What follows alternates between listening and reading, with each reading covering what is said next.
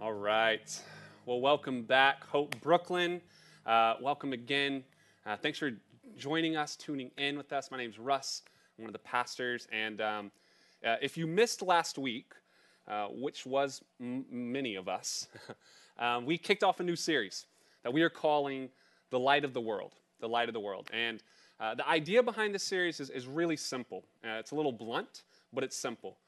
That we live in a day and age right now where there are all sorts of voices, all sorts of um, political powers in a lot of ways, all sorts of people who are who are espousing a gospel. They are telling us if we believe in them, if we put the trust of our hearts in them, if we if we offer up our lives for their cause alone, we will experience salvation and peace. And and, and though, as we'll talk about in the course of this series, though there is a, a, a theological concept called common grace, which says people do have uh, various degrees of light and enlightenment in them. Though that's true, what we are saying, because it's been said to us and passed down, is that in Jesus Christ, in Jesus of Nazareth, the Jew who lived 2,000 years ago, who was a poor Judean, in him alone, we see the complete light of God. We see his fullness. And when we turn our eyes toward him, when, when our hearts care more about him than anything else and anyone else, then everything else falls in its rightful place. Then we are completely full of light. And really, the, the, the, uh, the idea for this series comes from 2 Corinthians chapter 4. 2 Corinthians 4, and this is, this is what we read. The God of this age has blinded the minds of unbelievers, so they cannot see the light of the gospel that displays the glory of Christ, who is the image of God. For what we preach is not ourselves but Jesus Christ is Lord. And ourselves as your servants for Jesus' sake. For God, who said, Let light shine out of the darkness, made his light shine in our hearts to give us the light of the knowledge of God's glory displayed in the face of Christ. The idea is that the light that you need to live a full and abundant and satisfied, peaceful life is found exclusively in Jesus Christ, and it's available to you today. Anything else, to some degree or another, is an obstruction, is an obstacle that is hindering the fullness of God's light from taking residence in you.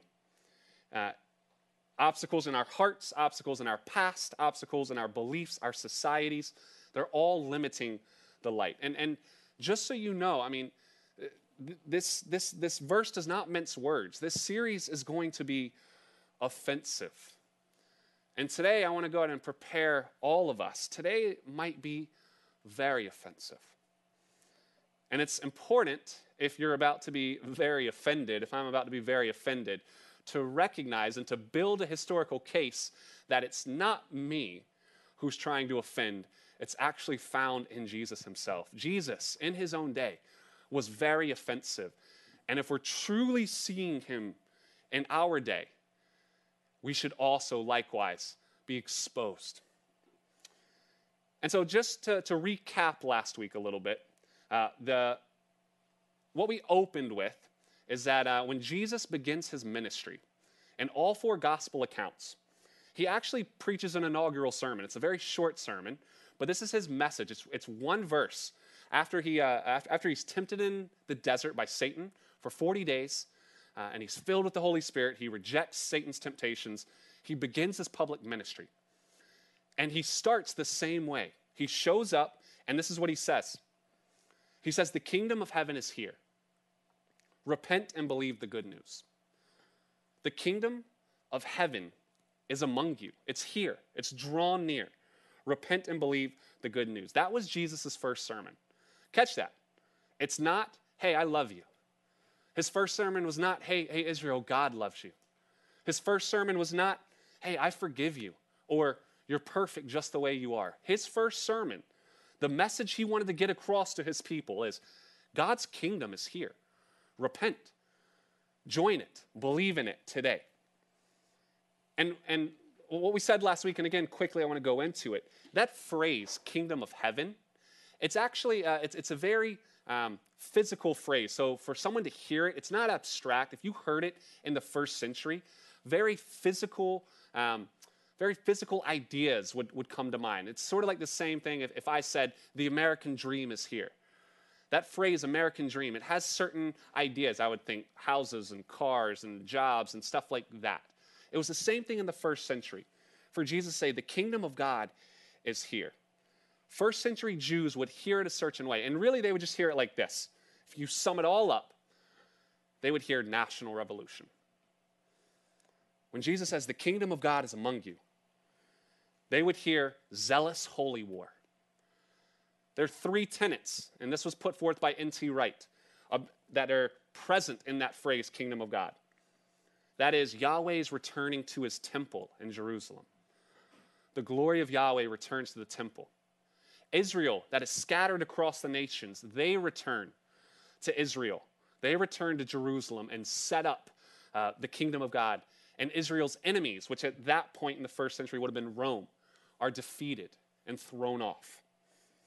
So when Jesus says, hey, the kingdom of God is here, every first century Jew thinks, okay, we're going to war.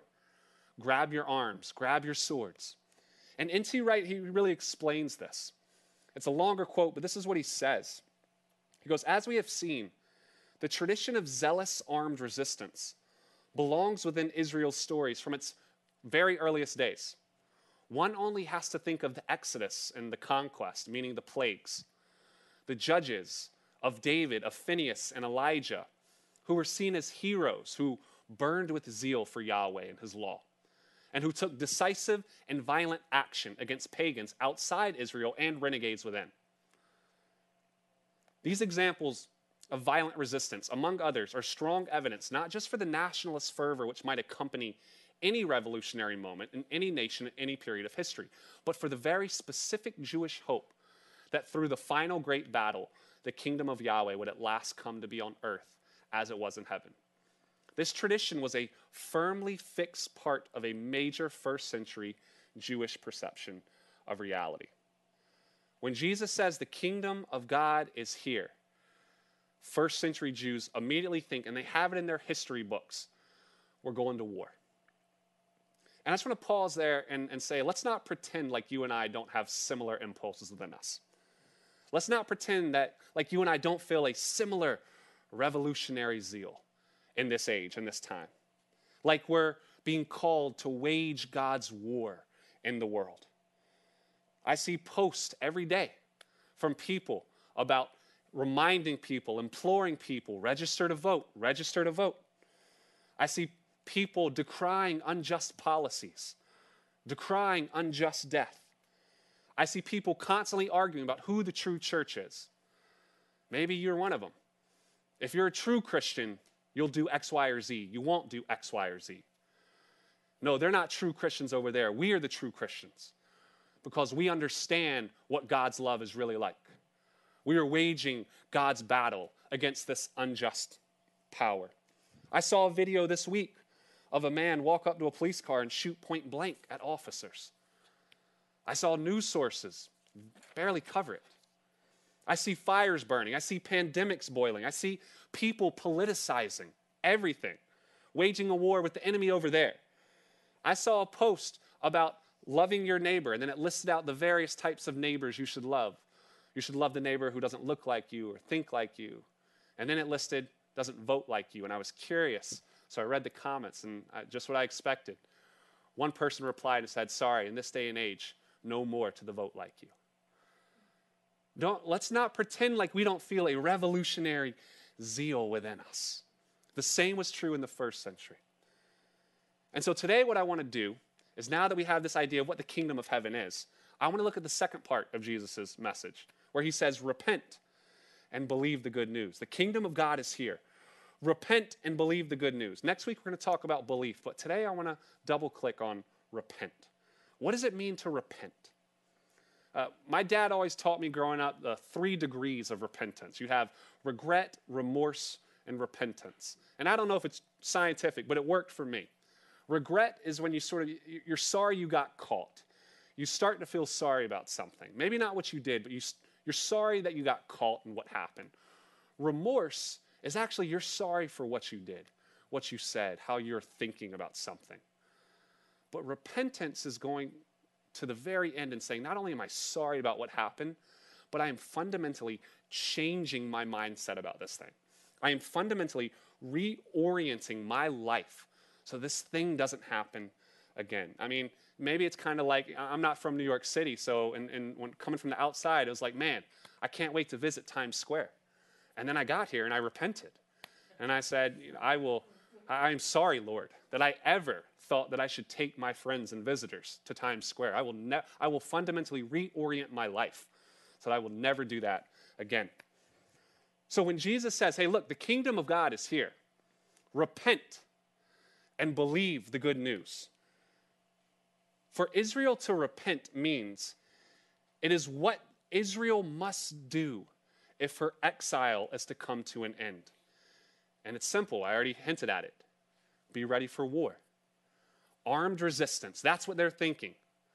Grab your swords, let's go to war. Jesus is the representative of Yahweh. He's saying, Follow me. I'm restoring his kingdom. Jesus says to all of us, Follow me. I'm restoring the kingdom of justice and righteousness and peace, and I will establish a land of true, lasting peace.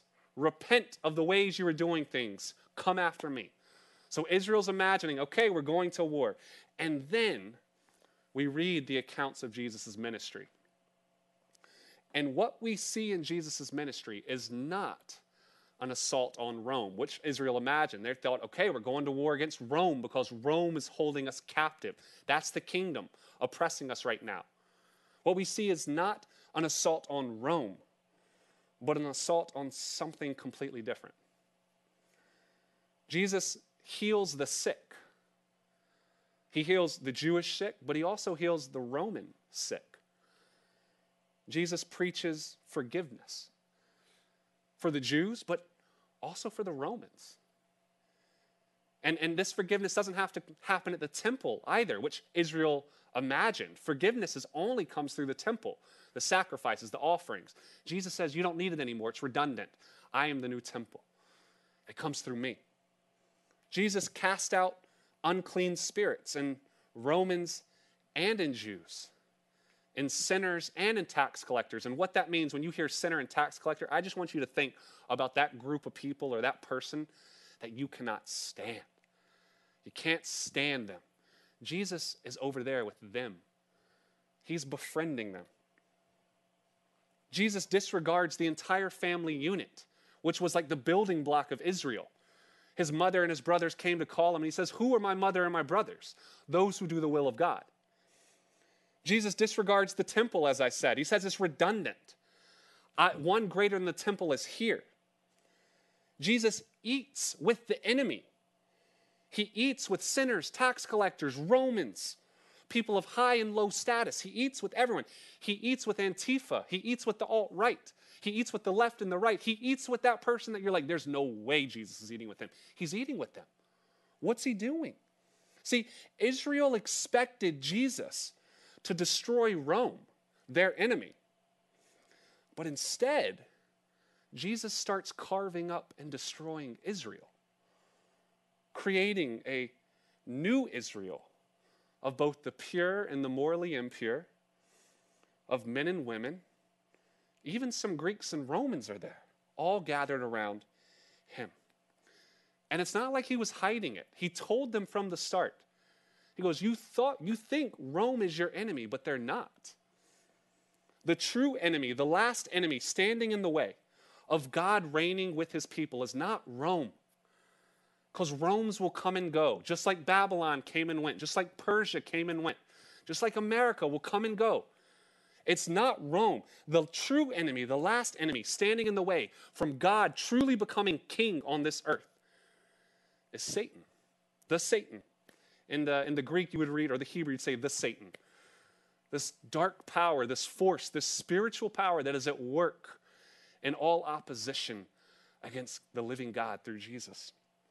Jesus' kingdom is set over and against Rome. Sorry, is set over and against Satan, not Rome. And see, we live in a society right now that we think it's Democrats against Republicans and it's poor against rich, and it's simple against intelligent, it's coastal against Midwest, it's city against rural, it's pro life against pro choice. And Jesus is like, no, it's me against Satan. That's the battle that's being waged. That's the true battle. And all those other options in different ways that, again, with remembering common grace, that have elements of truth and light in them, are not the ultimate truth and life and light. That's only found in me. And so here's the crazy and offensive part. You ready? This is the offensive part. Israel thought Jesus was their king, opposing Rome as the enemy. But when you read the accounts of Jesus' ministry, Rome never opposes Jesus. Who opposes Jesus throughout? Israel. Israel opposes Jesus throughout. And you see, everywhere he goes, Jesus is constantly opposed and ultimately crucified by those who were following him, by those who thought he was their king. Because Israel thinks he's being, Jesus is being led by Satan, because Yahweh's representative would not act like this. See, repentance, when Jesus says, repent and believe the good news, Israel thought that means we need to get ready to go to war. And Jesus is like, actually, I want you to abandon your revolutionary zeal. Repentance is actually taking your eyes off of the enemy you think that you're opposing and putting it on the true enemy, the kingdom behind the kingdom that is at work everywhere. And here's, here's the offensive part the Satan, when you do that, when you take your eyes and you start looking for the spiritual kingdom that's at work behind everything, you recognize something. The Satan is not at work within Rome, or not just at work within Rome. The Satan is most at work within Israel.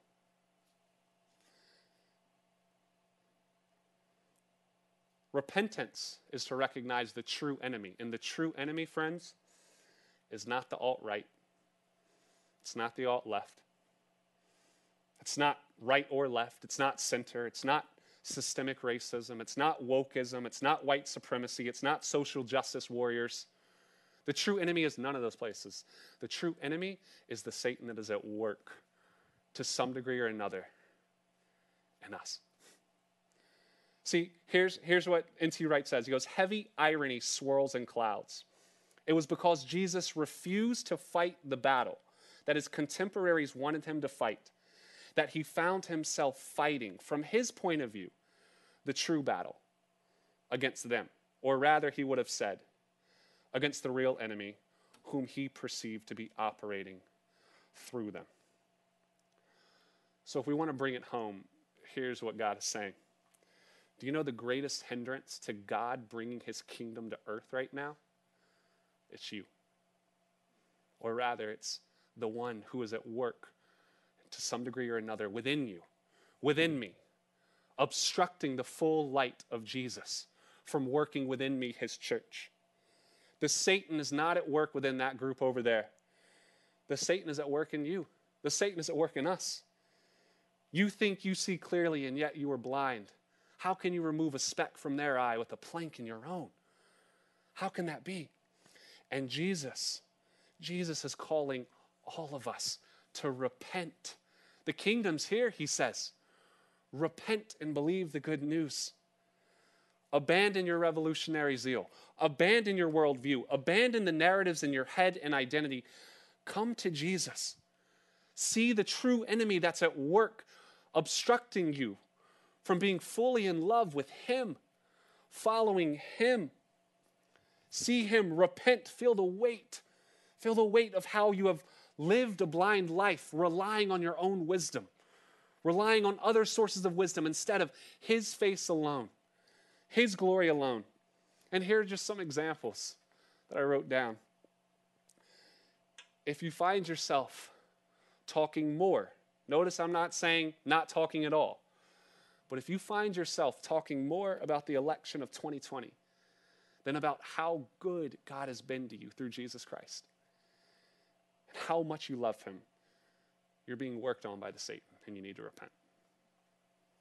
If you find yourself angrier about how the other side is breaking society rather than how the powers of darkness are at work in keeping God away from you and his people. You think that the enemy is them instead, not the Satan behind them that is keeping God from his people. If you're angry at that, you're being worked on by the Satan, and Jesus' light is not fully within you, and you need to repent. If you look at someone else's ideology and you see, view them as inherently oppressive, and therefore you cannot seek friendship or love or see the humanity in them, then you are not seeing as Jesus sees. And we need to repent. If you find yourself prouder and louder about some aspect of your identity, more than a prouder and louder about how good God has been to us in this world, this wretched sinner cut off from his love, and we are being worked on by the Satan, and we need to repent. If we find ourselves more concerned with legislation and others' choices than our own choices of how we're living, and whether we're pursuing God with all we have, desperate to have more of Jesus, to follow Him unto death as He calls us to, then we are being worked on by the Satan. If we are more concerned with our mistakes or our shame or our sin rather than rather than knowing the grace of God in Jesus and the face of love, then we're being worked on by the Satan. And if, as I'm speaking this, your first reaction is a prickliness, or maybe in the biblical record they would call it a gnashing of teeth. I don't like what's being said. And not a cutting to the heart and a pain and an eagerness to know God's grace and His truth, to give up whatever He asks and to follow him alone, then we're being obstructed by Satan. And the word of Jesus to us would be repent. Change your thinking. They're not the enemy. The enemy is the Satan, and the enemy is at work within us. And if we would but repent and allow his light and life to dwell fully in us, his church would be set free in a way that would be compelling to our wider society, in a way that it's not right now. Repent, care more about the kingdom of Jesus than the kingdom of America, than your own kingdom. Turn your eyes onto the true enemy and his work in you. And I realize, guys, I realize that perhaps what's coming to your mind is according to the prevailing wisdom of, of our age, of our society, I am the least trustworthy. I am male, I'm white, I'm Christian, I'm heterosexual, I'm cisgender. I am the most blinded according to the prevailing wisdom. I am the most untrustworthy. And yet, I would remind you guys what we said from the start. What are we preaching? What am I preaching? I'm not preaching myself, I'm not advocating for myself, but for Jesus Christ and Him alone. And myself as your servant. I'm not holding on to anything. You can have it all. You can take everything from me. What do you want? It's yours. I'm not holding on to a thing. I give it all up. I renounce it all. I lay it all down. If I may but seize the pearl of great price, if I may but know the sweet grace of Jesus over and over and over, take my life, take my family. I will not fight to retain it because I know the one who has come and I know the one who has life and death in his hands. I know where the true battle is being fought and I want more of Jesus. I repent. I repent of all the ways that I've cared for things more than I've cared for God. And that is what we are being asked to do. Guys, if we are truly going to see and know the light of God that displays in the glory of Jesus Christ, then what are the things coming into your heart that actually you're not willing to let go of? As I spoke a little bit, maybe they are trembling. Maybe you're like, ah, is that, is that what he's asking me to let go of? Yes. And to say, I love you, I choose you more than I want this thing. And what you'll find is that often those things aren't bad, but when they become most important, that is the work of the Satan behind it. And we must let it go. Is your political zeal, is your ideological zeal, is your identity zeal, is your righteousness? Is your deconstruction of that other group leading you to abundant life? Are you experiencing peace? Are you experiencing joy? Are you experiencing grace? Can you look at people and see them as God sees them, whoever they are? Can you eat with anyone? If not, then there's still something holding us back from Jesus. And my invitation, God's invitation for all of us, is to let it go because He promises in Him is life to the fullness. I want to invite the band back up. Friends, when you, uh, when you look at revivals throughout history, do you know what you see? All revivals, when God restores the heart of his church, they all start with united repentance. They start with a church that says, God, we have not loved you as you deserve to be loved. We have not seen the true enemy. We've actually been fighting all the wrong battles. We've looked at all the wrong places. And for, for your kingdom to come, it starts with me. You're opposing me, God. You're looking at me and you're saying there are things that are holding me back from fully living in you. And it starts when the people of God say, God, God, you can have everything. You can have it all. I hold nothing back from you. And so, what I'm going to invite us to, to do in this moment is sing a song of repentance. And all of us together are saying, Lord, we have nothing. We are nothing. We are nothing but your children saved by your grace, by you coming to earth. And wherever you are, wherever you're tuning in from, I would invite you to put your hands out, to maybe fall on your knees, and to see what comes to the surface, to see what God is pointing out, and ask is it making you joyful? Is it leading to love? Is it leading to truth? Or is it leading somewhere else? Because if it is, then let it go. Ask God to fully inhabit you and watch how His grace changes. So let's sing a song of response.